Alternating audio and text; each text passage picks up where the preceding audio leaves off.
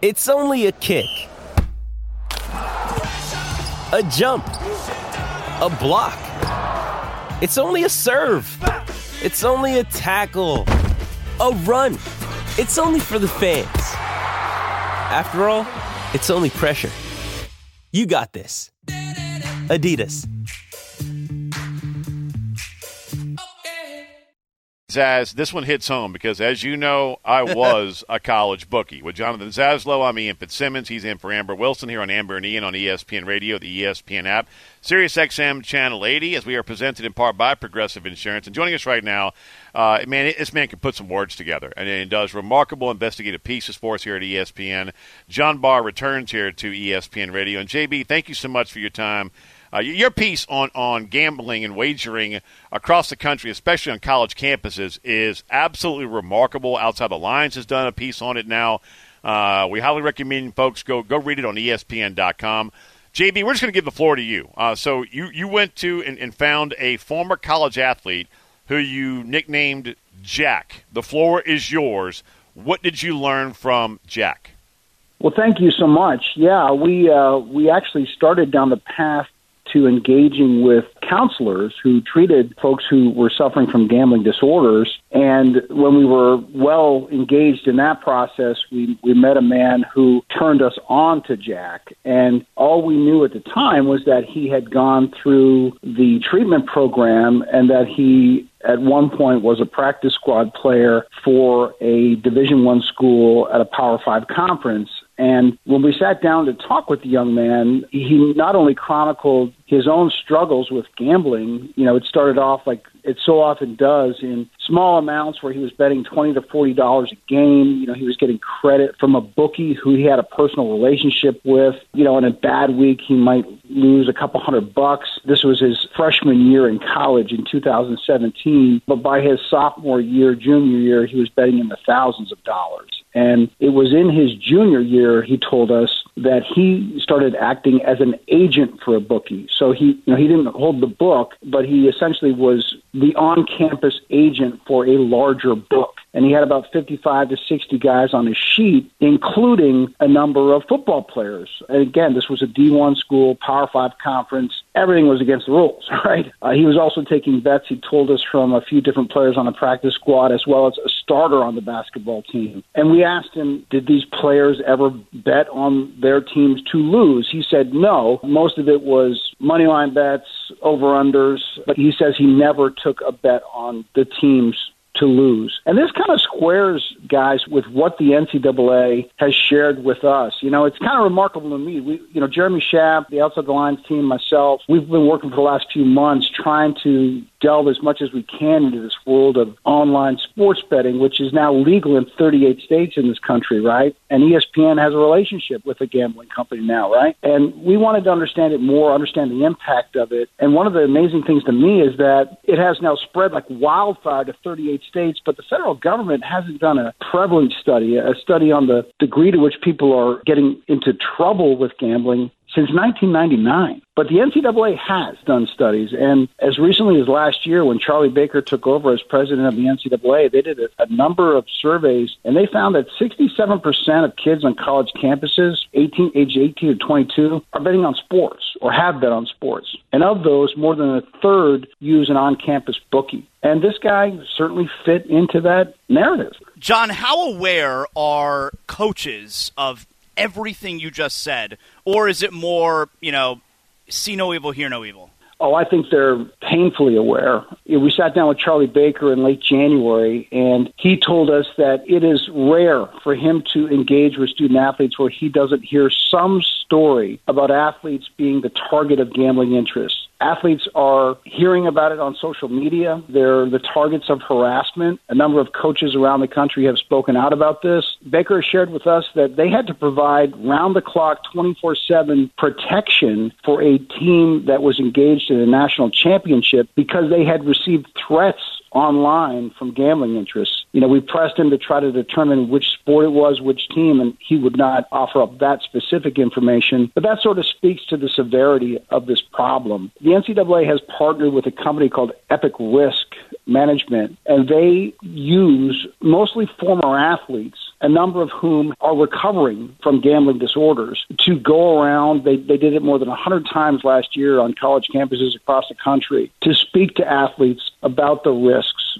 and just to make them aware of the fact that, yeah, you can start off in, innocent and small time, but it can get out of control in a hurry and snowball in a hurry. Not in every case, but in some cases it does, and it really can have devastating consequences when it does. Oh, baby. John Barr, ESPN reporter, Peabody Award winner, joining us here on ESPN Radio. He has a remarkable piece up on ESPN.com uh, about gambling on college campuses. And if you are just tuning in, he, he, he ran into and met a, a former D1 athlete uh, whose name in the piece is, quote, Jack, end quote, and it, it's remarkable. And, and as far as Jack goes, uh, John, what did you learn from him as far as hitting rock bottom, and how's he doing now? He's doing much better now, thank goodness. Uh, he's in graduate school. He hasn't gambled in more than a year, he tells us.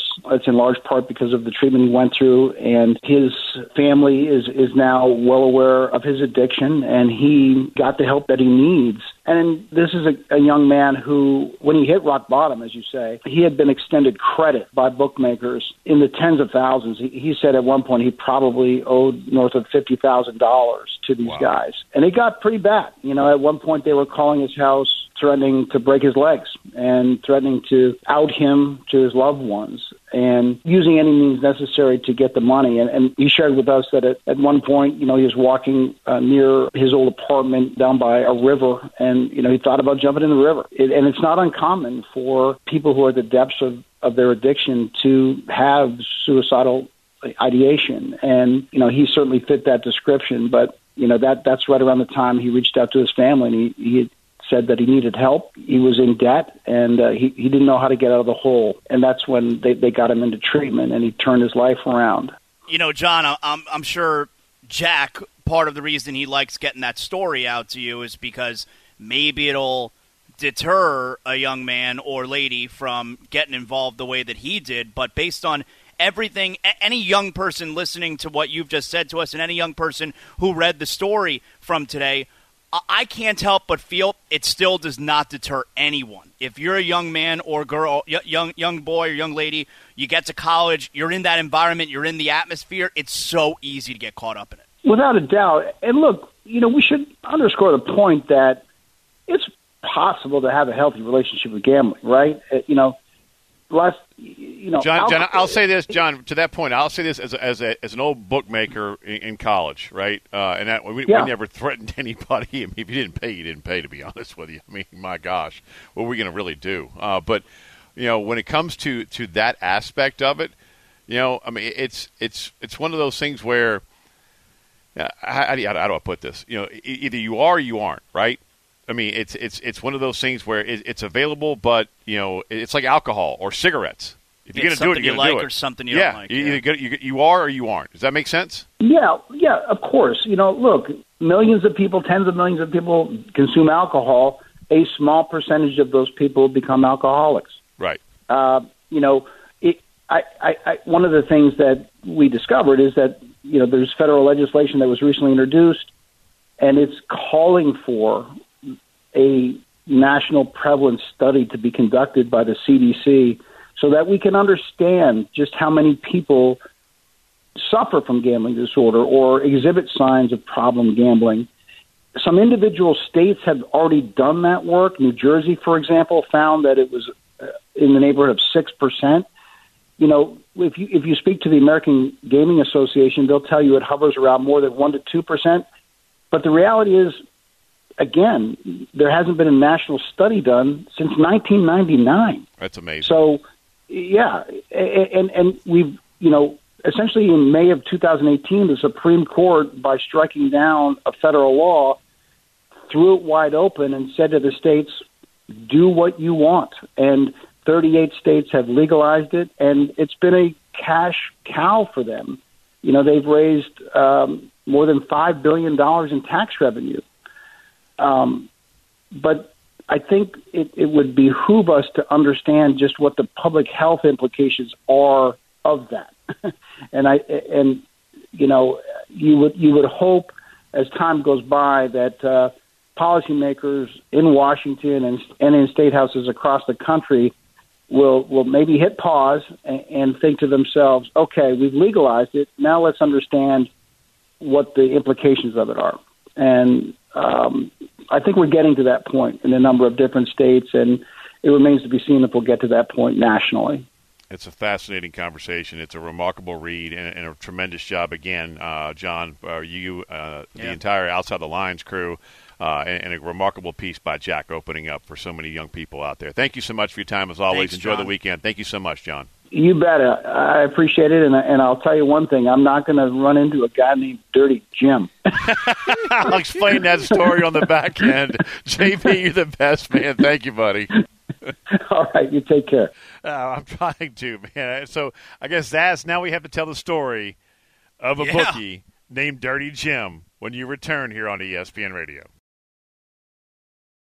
Hi, it's Mike Greenberg letting you know ESPN Bet is ready to take you through all the biggest sports moments this spring. The official sportsbook of ESPN has exclusive offers and markets from Scott Van Pelt, Stephen A. Smith, and me, plus many more. From the playoff intensity to finally getting out to the ballpark, there's no better time for sports fans. Sign up today. New users get a bet reset up to $1,000 in bonus bets if your first bet doesn't win. Download ESPN Bet today. What a play! Must be 21 plus and present in select states. Gambling problem? Call 1 800 Gambler. Terms and conditions apply. See app for details. This podcast is proud to be supported by Jets Pizza, the number one pick in Detroit style pizza. Why? It's simple. Jets is better. With the thickest, crispiest, cheesiest Detroit style pizza in the country, there's no competition. Right now, get $5 off any eight corner pizza with code 8SAVE. That's the number eight, S A V E. Go to jetspizza.com to learn more and find a location near you. Again, try Jet's signature eight corner pizza and get $5 off with code 8SAVE. That's the number eight, S A V E. Jet's Pizza. Better because it has to be. Fascinating conversation with John Barr, ESPN reporter, on his piece that he has up right now on ESPN.com. Outside the lines, did a remarkable story on wagering on college campuses and how it's become much more prevalent, coast to coast, border to border. With Jonathan Zaslow and me and Fitzsimmons here on ESPN Radio, the ESPN app, Sirius XM Channel 80. A little heavy on a Friday evening, I'll, I'll be honest, uh, Zaz, but I mean, it, it it is a fascinating read. And if you if you missed our conversation with Jonathan Barr and, and and you haven't read his piece on ESPN.com, he basically met a former D1 athlete at a Power Five school who told him that he was a an underling for a bookie, Yeah. and he had about 50 guys that he took bets from, uh, and then was making money early on in, in, in his wagering career as a wagerer and then as a JV bookie. And then after he left college, really got in over his skis to the point where he owed, you know, north of a hundred thousand dollars. This guy named quote Jack end because quote. he got he got tired of being the one chasing, uh, you know, chasing Yep. down the money people owed him and his, you know, boss, and he ended up becoming one of the guys who places the bets. and that is the the wrong side to be on if you don't have discipline. Uh, now, the, the, the, at the end of the conversation with, with John Barr, he brought up the name Dirty Jim, and I, I've, I've known Barr for a long, long time, and I, I'm, I'm an open book about everything in my life. And I was a college, I, I was a college bookie, an underling, uh, you know, to the big guy when I was at the University of Alabama. I won't mention the big guy's name; I think he's still active, uh, but you know, we're going 30 years later, and the dude is still. I mean, he must have done well for himself then if he's, still in the game. well. But uh, my partner's name was Dirty Jim.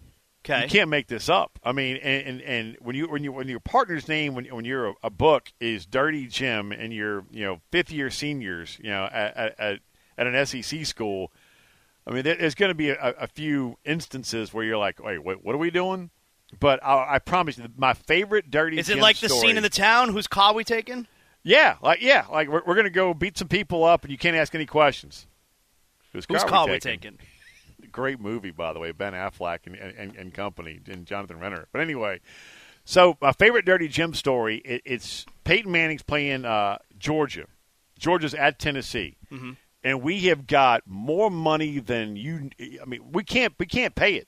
We lose this game, teases, parlays, straight ups on Tennessee.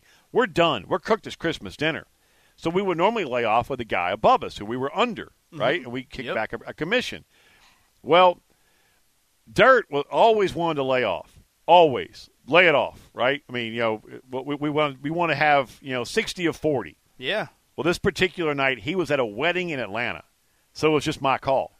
So you wanted the big score, and I said, you know what? We are in this for a reason, man. Uh, the, the, the, these punks can't. Vegas, they, they don't air condition massive buildings in the, in the Nevada right. desert. It doesn't look like the lose. way it does because they lose. That's right. I said, to hell with it. I ain't laying off a dime. Wow. So he, he, calls right before kick. How is that? How, how is it and he, sweating and, that and, game out of you? And he goes, he goes, hey, how much? We, what do we got? I gave him the number, and it was a big number. Teases, parlays, straight ups, everything. And then he says, how much we lay off?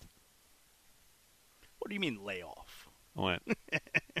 he goes, dude, what did you do? What'd you What'd you do? What What did you bleep and do? I went. I didn't lay off a dime. I'm leaving. I'm, I'm going to kill you when I get there. In the three hour drive from the wedding to Tuscaloosa, Alabama, Georgia had not only covered every tease, every parlay, every straight up, but won the game outright. He went from wanting to kill me he gave me a big old kiss on the cheek when he walked in. What was it like sweating yeah. that game out, Ian? Awful. Awful. Yeah. It was so it, bad. It, but at the end, it, it was unbelievable. And that's what, what Jonathan Barr was talking about, right? John Barr, where it's that rush that you get. And the problem with wagering in this day and age, where it has become so mainstream, look, we're, we're in it also. ESPN yeah. Bet, we're in it. It's that rush. And you have to have discipline, folks. You Kids ha- are you learning so much sooner now these days, too. It, it is so mainstream, and so is the Mariucci, right? I mean, so it's become accessible. legal, you know, so much more, and it's legal. You know, and so it, it is one where you, if you have an addictive personality, it's not for you. If you have discipline and know that you know I can afford to lose right. two hundred dollars this week, right? Then wagering is for you because there is a difference, Zaz, and I'm curious to get your thoughts on this. When it comes to wagering and gambling, gambling is when you cannot pay the bet. That's right. Wagering is when you can, and there's a remarkable difference. And kids in college, for the most part, I've been on both sides of it, really don't have that discipline. I remember Charles Barkley, who has always been very open about how much he gambles. Good and friend one of ours. time, and one time, someone asked, you know, in some kind of interview, maybe it was if he has a gambling problem. I said, "Gambling problem? I'm rich. I don't have a, I don't have, it's, I don't have a gambling problem." I can afford everything I'm doing. I'm rich. You have a problem when you can't afford it. That's it. Uh, which, of course, is very true. Uh, I had no, no comprehension of how gambling works until I got to school, until I got to the University of Florida. And then, and this is from someone who grew up around sports, loving sports since I'm a little boy and I have no idea how gambling works in high school. Even when I first got to college, it's not on my radar. And once it appeared on my radar, and it's like, okay, so you, this number means this, and this means this, and I know a lot about sports, which, of course, you know, if you know anything about gambling, that, that's that's such a minimal part of gambling is how much you know about sports. Okay, there's so much more to it, and I know about sports and I can bet on these games and I can win money on sports now. Like it was a whole new world essentially that opened up to me, Ian. And and yeah, and, and like I was hooked. Now I, I don't have an addictive personality, so I can shut it off when I want, but or when I wanted. But there was a time where again, you don't have a gambling problem if you're rich, if you can afford it. But there was a time where it's like I was down with with my I had a guy, I had a, I had a friend. He ran the book, you know, and it was coming up on the end of the week. And me and like two of my friends were all kind of in the same boat, you know, where we're all down. We've had a really rough week. I'm down more than I'm going to be able to afford. And it was one of those deals where, and I told my friends, I go, all right, we're laying it all on the line for this one game here. And if it doesn't come through, that's it. I'm done. I got to bite the bullet. I got to call home. I have to call my father, and I'm going to have to tell him what's happening, and, and I just got to eat it. Like, this is it. This is the game because I can't afford to pay what I owe right now, and I definitely can't afford to lose it if I'm double or nothing. So either I win this and we're good, or I have to call home. That's the biggest thing. Never chase money, folks. Don't Yeah. chase it. Yeah. Yeah. Go go like ahead. I knew, I, I can't dig a bigger hole. I'm either going to win and be okay, or I have to call my father, and I'm just going to eat it. He's going to chew me out. It's going to be ugly, and I'm just going to have to take it. and that was the you know now we won. I won the game. Never had to make that call. Thank you.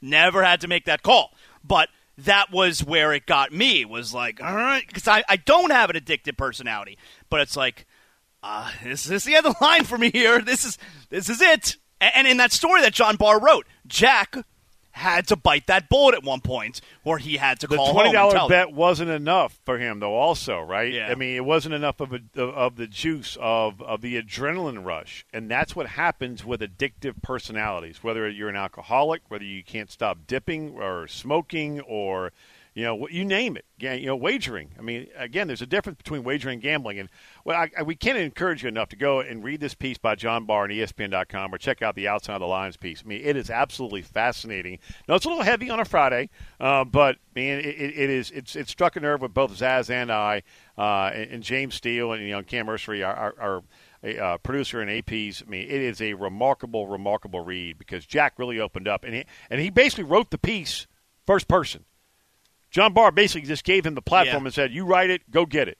Yeah. So, I mean, it, it's it was absolutely remarkable. And, and look, the story I'm telling right there, we're talking almost 15 years ago. The way sports betting is now and how accessible it is, and on these big college campuses with the major sports programs like University of Florida where I went, oh my God, I can't even imagine what it is like today. It is so prevalent. It is so out there. No doubt about it, man. He's Zaz. I'm the Ian Fitzsimmons. All right, coming up next, and big deal or not a big deal, the one thing that w- that would have made Tyreek Hill choose the New York Bleeping Jets over the Miami Dolphins is next here on ESPN Radio, the ESPN app, Sirius XM Channel 80, as we are presented in part by Progressive Insurance.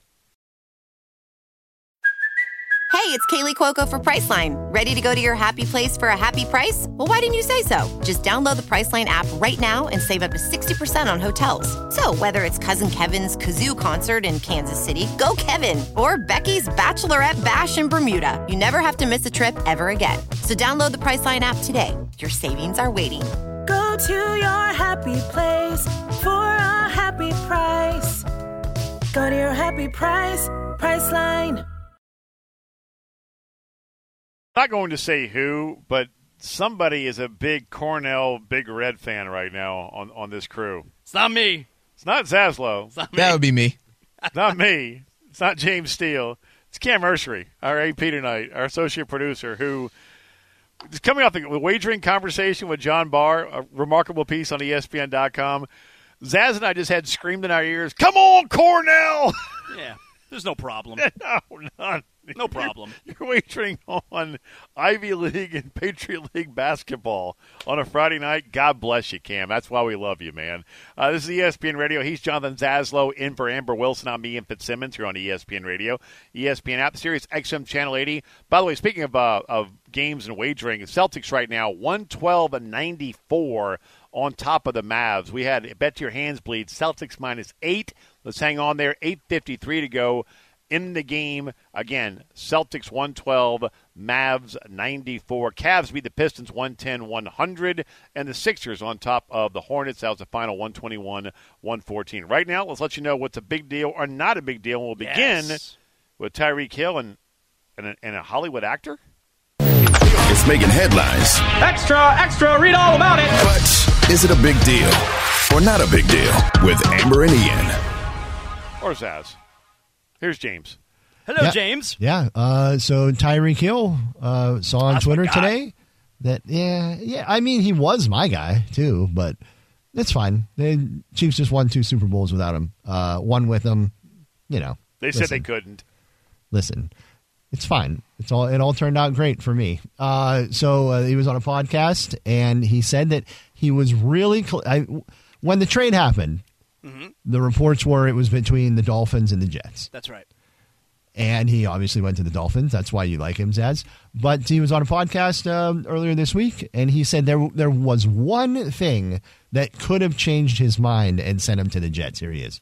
Dang, so Adam Sandler stopped you from being a Jet. He didn't call me, bro. Yeah, I'm almost a uh, New York Jet man. I'm a I'm, I'm a huge Adam Sandler guy, and Adam Sandler loves the New York Jets. So I wanted my my my request was if Adam Sandler was to call me and ask me to come play for the Jets, I'd have went.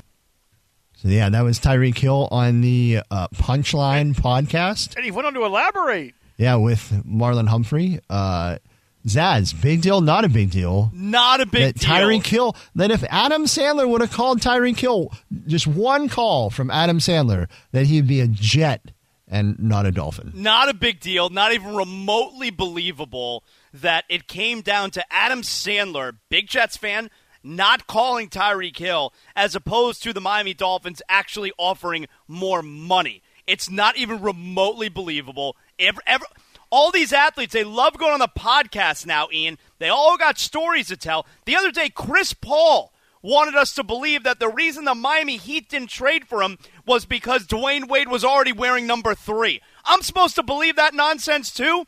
Everybody's got a story. It's not a big deal. Not believable.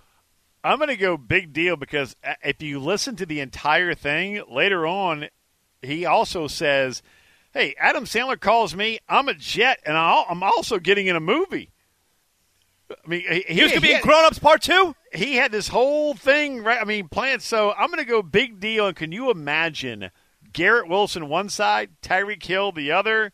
Uh, you couldn't protect your quarterback anyway, so I guess it wouldn't have mattered. But I thought it was kind of a big deal that Tyreek Hill was that open about his fondness for Adam Sandler, and that yeah, I kind of his tone of voice, and you watch his body language.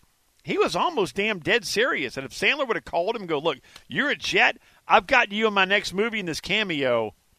He might have been there. Ian, your favorite Adam Sandler movie? Go ahead. Oh, Happy Gilmore. Okay. But you got a problem with that?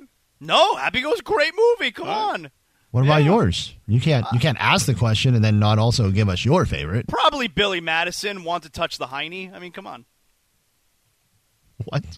What? Uh, what I was want the? you to go home. What was the? Let's go home. It's your home. He was in. Uh, he was in Un- Uncut Gems, right? That yeah, was a- that's serious That was a Sandler. He's got a few crazy of those good movie, though. Yep. That's and movie. what was the basketball? Uh, Oh, one? that's a good movie too. What's that one called? I can't remember Where the he's name a of it. scout. That's right. But- that's a good movie. yeah. He was. He was. He was good in that too. Yeah. All right. Well, uh, I mean, since we're talking about basketball now, uh, Joel Embiid spoke to the media on Thursday afternoon for the first time since he suffered a knee injury a month ago, and said he hopes that he will be able to turn uh, return sometime before the regular season is over. "Quote: That's the plan." Obviously, everything has to go right as far as getting healthy and being as close as I'm supposed to be. But yeah, that's the plan. Uh, and he basically said that uh, no matter what, even if the Sixers weren't in a good spot uh, and making the playoffs, and quote, the same reason why I was pushing to play the last couple of games before I got hurt. Uh, I just love playing basketball. I want to be on the floor as much as possible. I only have about 20 years to do this.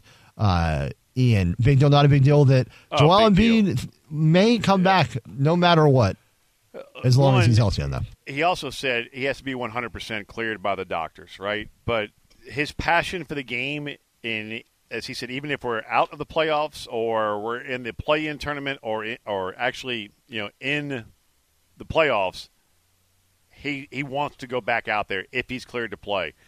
That to me shows his passion for the game. I think it's a big deal, and it's actually refreshing because most guys of his stature, a reigning MVP, would shut it down and wait on next year.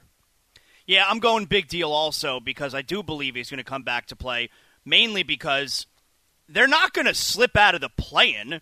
They're 11 games up on the number 11 team, which right now is Brooklyn. I do believe they are going to drop into the And play-in. they won tonight. Yeah, I mean, matter of fact, they're only one game up in the loss column of number seven and number eight Miami. I do believe they're going to slip to the play-in, but we saw what the Miami Heat did last year from the play-in spot. And Joel Embiid, he's the reigning league MVP. So why wouldn't he believe that? You know what? We're going to be this year's version of Miami. So yeah, I think it's a big deal, and he's going to play when he's ready. All right, the Miami Heat. They're Uh, eighth in the East, but they had won five straight before losing to the uh, Nuggets earlier this week. And on our uh, NBA pregame show last night, uh, our friend Kevin Winter talked to TNT's Chris Haynes, and this is what uh, Chris had to say about uh, playoff Jimmy. Somebody close to Jimmy Butler just told me about five minutes before I came on. It said Jimmy is ramping up to playoff Jimmy. It's that time. And you know, I, I talked to Coach Spo this morning about, you know, Miami seems to be a team like they don't care about seeding. No. when they go into the playoffs, They you know? don't. they, they don't care. All they care about is health. And if everybody is on the same page, and, and you see what they do in the playoffs, once they get there, it's like they're a, a, a number one seed. And so um, that's the way they feel. But this is the ramp up phase. I expect the Miami Heat to find their groove right now. Zaz, big deal, not a big deal that playoff Jimmy is loading. Well, I mean, this is a big. It's not a surprise, but this is a big deal because it's true. Yes, I think everything Chris Haynes was saying there is spot on. The Miami Heat, I think, have already found their groove. They just won five in a row, all of which were on the road. They just had an excellent road trip that closed out with a tight loss last night at the Nuggets. And the fact of the matter is, this Miami Heat team, no matter what seed they are, they are inevitable. Oh, I think it's not just a big deal, massive deal. Hell, they beat the Kings in Sacramento without half their roster. Yep. Coming off the, No the Jimmy that suspensions against Yep. the Pels, right? And went toe to toe with the Nuggets last night without three guys, including up, you know, uh, Tyler Herro. Yeah, I mean, come on, man. You hear them wrapping up playoff Jimmy and sp- look, Erik Spoelstra, right there. Erik Spoelstra to me is one of the more underrated, underappreciated coaches in all of professional sports. Still, like like that definitely used to be the case. I don't know if it's the case anymore. in NBA circles, it's not anymore. I think uh, if you're a fringe NBA fan, you're like, oh, he's still there. Yeah, yeah, yeah. He's he's he's yeah. Not only is he still there, he's one of the best in the NFL, Major League Baseball, the NHL, and the NBA. Spo is is just remarkable at getting everything uh, from every player that he has Yep. on his roster onto the floor. It's remarkable. Celtic fans going to be so mad when the Heat beat them in the second round this year. Oh, here we go. All right, one more real quick. Uh, Come on. ear- earlier today on uh, Carlin versus Joe, the icon Sting Wow. joined them. Uh, Not the singer. no, not the singer. No, no, no, no, no. Yeah, we had that discussion earlier this week, and uh, the other co-host Did you really? show, Was I not here for that? you were. It was incredibly no, no, disappointing. Ian, Ian was out. It was me and Amber a couple days ago. We had a Right. Was five minute Wednesday when I was doing the UFL Yeah. town Yeah. hall. We had a five minute conversation about the icon Sting. Amber thought we were talking about Sting from the police. Well, he is an icon. That but guy the real icon Sting, the guy who you Google, you Google Sting, and the actual icon Sting pops up. Oh dear lord. Okay, I'm, I'm gonna. Anyway, I'm, I'm gonna move on. in a hurry. anyway, the ahead. Icon go ahead. Sting was on Carlin versus Joe because on Sunday at AEW Revolution, the pay per view, is his last match, and here's what he I had didn't to know say. that. just training like I always have to get ready for any match. It's you know all, all the decades. I'm not treating it any different. The only thing that is different is the stress levels. Uh, I would say that they're much much higher because I know there's going to be a lot of eyeballs on this match, and it's my last one. And of course, I want to leave a, a good memory for everybody. I want it to be a night that people will not forget, and uh, that's that's my goal. It always has been throughout my whole career. All I wanted to do. I didn't care about world titles and all that stuff. I just cared about you know the fans walking away going, "Oh man, it was unreal." You know, so that's my goal. I so love that. Sting's final match on Sunday. He is uh, he, currently AEW Tag Team Champion along with Darby Allin. Uh, Ian, big deal, not a big deal. Um, Sting's last match. Gr- big deal. This and this one of the guys I, I, I was watching growing up. He's got to be what mid sixties now. 64. 64, yep. Okay. Oh, look at. I'm kind of proud of myself right there. I mean, you know, when I, when I was growing up, um, and I'm only 12 years younger than he is. I say growing up, but still, I mean, he it, it wasn't it wasn't the black and white face paint Sting, right? It was I mean, it was the Surfer multi Sting. Yeah, yeah, and just a bad A. I mean, you know, and the Ric Flair, you know, doc that ESPN did was amazing, where Sting is talking about Ric Flair teaching him, man, uh, uh, when he has him the figure four leg lock, right? Like, hey, man, lean back and scream, and then beat your chest. You're, you're, you're coaching him up. That's the honesty of the best to ever do it in coaching up a young guy who passing the baton, right? And Sting took it and ran with it. Sting is one of the greatest to ever get, you know, in the squared circle. And I, I, I am, I didn't know it was his last match. It's coming Yeah. up. I'm going to watch. Can't wait. Big deal. They're, uh, it's a big deal, obviously. AEW is getting my money this Sunday night. I got to watch Sting's Same. Uh, final match. And, and it just goes, like, I love pro wrestling. That's no secret. And, and what he was saying there with uh, Carlin versus Joe was uh, is exactly it. Where he's going to go out there at 64 years old and he's going to put his body on the line once again because he wants you know people like us to, to watch it and have a memory. You know that that's why he's doing it. It's it's it's it's it's one of the great things about pro wrestling. Love it, big deal. He's Jonathan Zaslow. I'm Ian Fitzsimmons. We are presented by Progressive Insurance. Looking for a career you'll love with flexibility, great pay, and benefits? One of the country's top workplace, workplaces? Come join their growing team. Go to progressive.com slash careers and apply online today. And a reminder, tune into NBA action tomorrow night as the Lakers host the Nuggets. Kesty will be on the call. Mark Kestecher, presented by Indeed. Coverage begins at 8 p.m. Eastern on ESPN Radio and the ESPN app. Coming up next, when you return, an NFL GM gave us five combine questions he poses to every combine prospect. We give them to you next on ESPN Radio. Jonathan Zaslow, I'm Ian Fitzsimmons here on ESPN Radio, ESPN app, Sirius XM Channel 80. Coming up in 30 seconds, we're going to throw five questions at you that I was given from a former NFL GM that he poses to every draft pick that he meets at the NFL Combine. And we will pose them to our crew and get ready to be uncomfortable. Reminder tune in to NBA Action Sunday as the Mavs host the Sixers. I'll be there. Presented by Indeed, right here in Dallas, Texas. Oh, Coverage okay. begins at 12:30 p.m. Eastern on ESPN Radio and the ESPN app. He's Zaslow. I'm Fitzsimmons. All right, here we go. You ready? Yeah. Zaz coming to you first, then to James Steele, then to Cam Ursery. These are five questions that a former NFL GM named Mike Tannenbaum would pose to every draft prospect. No matter you know first round pick, whatever. Face to face, yeah, face to face, right? And he wants to read body language, tone, everything. Ready? Here's the first one. Let me hear it. What is something that you have worked hard at that you've been unable to accomplish? Wow. Okay. Something that I've worked hard at that I've been unable to accomplish. Wow. Not That drafting a- you. You're out. Yeah. That, yeah. I guess. I guess I failed that. Quite. That's a good question, though. I have a, I have a good answer. Come on, Ant. Come on, Cam. Uh, changing my diet. I would say that something I've worked hard at. Changing my diet, eating better, putting a little bit more greens into my body. So I go there. AG1, get on it. I, I do it every day. I feel the difference. I like it. Good, good answer. James? I was going to say something funny like producing this show. I'm not very good at it, but I do work hard at it. Um, Actually, you're very good at it, but go ahead. eh, eh. um, I probably like a, a good like a workout routine, or you know, just being on top of uh, being healthier. Zaz, you, you want to Yeah. come around on that one? e- e- eating better. Eating better would definitely be it. But I don't know that I've worked very hard at it. Whatever. We'll go with an easy one for round two. Yeah. What is your pet peeve, Zaz? Stupid people. Hate them. Oh, that's good. Okay, I'm drafting you. Uh, you're, you're, you're, you're, you're coming, but you're, you, you went, you went from in the box, and for people who don't know what in the box is, that means if your name is up on the board and is, is a box around it, you're undraftable. Zaz, now you're, the box has been erased. You're draftable again. Cam, what do you got?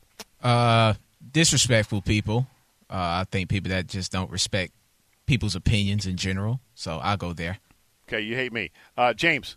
How much time I do we have? you. I love um, Just kidding. Uh, people who drive slow in the left-hand lane. Oh my gosh, yes, that was my answer. I, that's what I Um, told Tannenbaum. That same one. When you're on a road trip and that dude's just riding that cruise control at 72, and, And then when you flash the brights and he still doesn't move. get the hell over, man. Oh yeah, I'm with you, James. I have thank said you. I have said so many swear words uh, Oh. driving to work in Connecticut. My Connecticut. kids- I mean, you can just put Connecticut drivers in there. Yeah, you know, it's the, it's the the entire United States of America. It's awful. You don't drive Left Connecticut lane. America is for passing. Do not ride your damn cruise control in the left lane. I'm with you, 100%. All right, rapid fire. Zaz, if you were coaching yourself, how would you get the most out of you?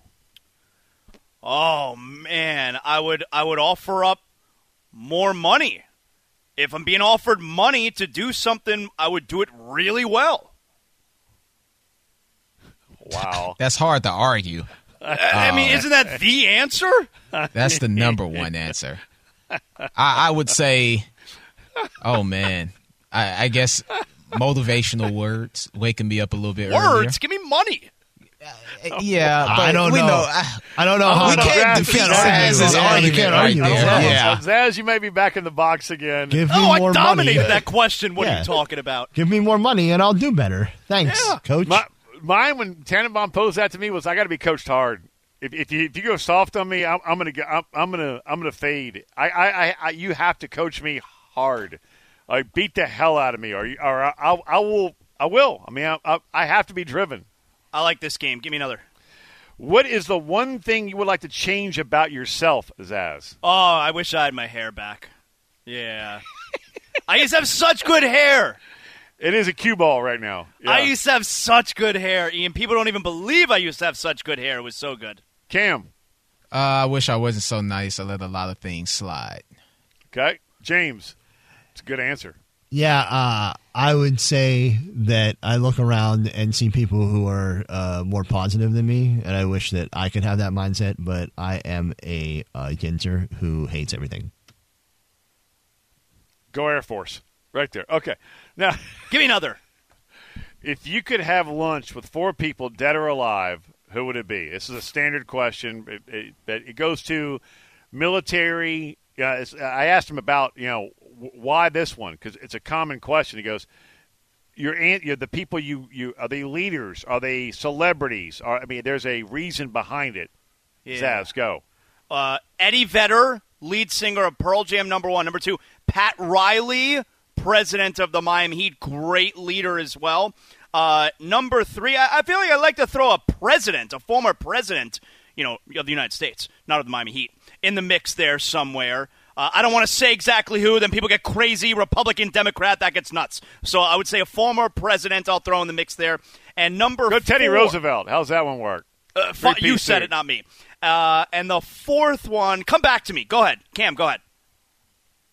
Um, I would probably go uh, my grandfather who passed away before I was even alive. Um, probably Kobe Bryant. Ooh. Um, Michael Vick, and Johnny Manziel. Wow, that's a list. That is a That's, list. that's a list. list right there, boy. That last one took a turn. I like it. James, quickly go. Uh, Travis Kelce, Of course. Chris Jericho, Ooh. Layne Staley, and I don't have another one. I can't think of another one off the top of my head. Patrick Mahomes. What about you, So- Ian? no, Sidney Crosby. Sidney Crosby. There we go. Hey, uh, Sidney Kid, oh, no longer a kid anymore, right? But yeah, there you go. What do you got, Those Ian? Go five ahead. questions. I don't have time. Five questions from Mike Tannenbaum. Yeah, that he gives to every draft prospect.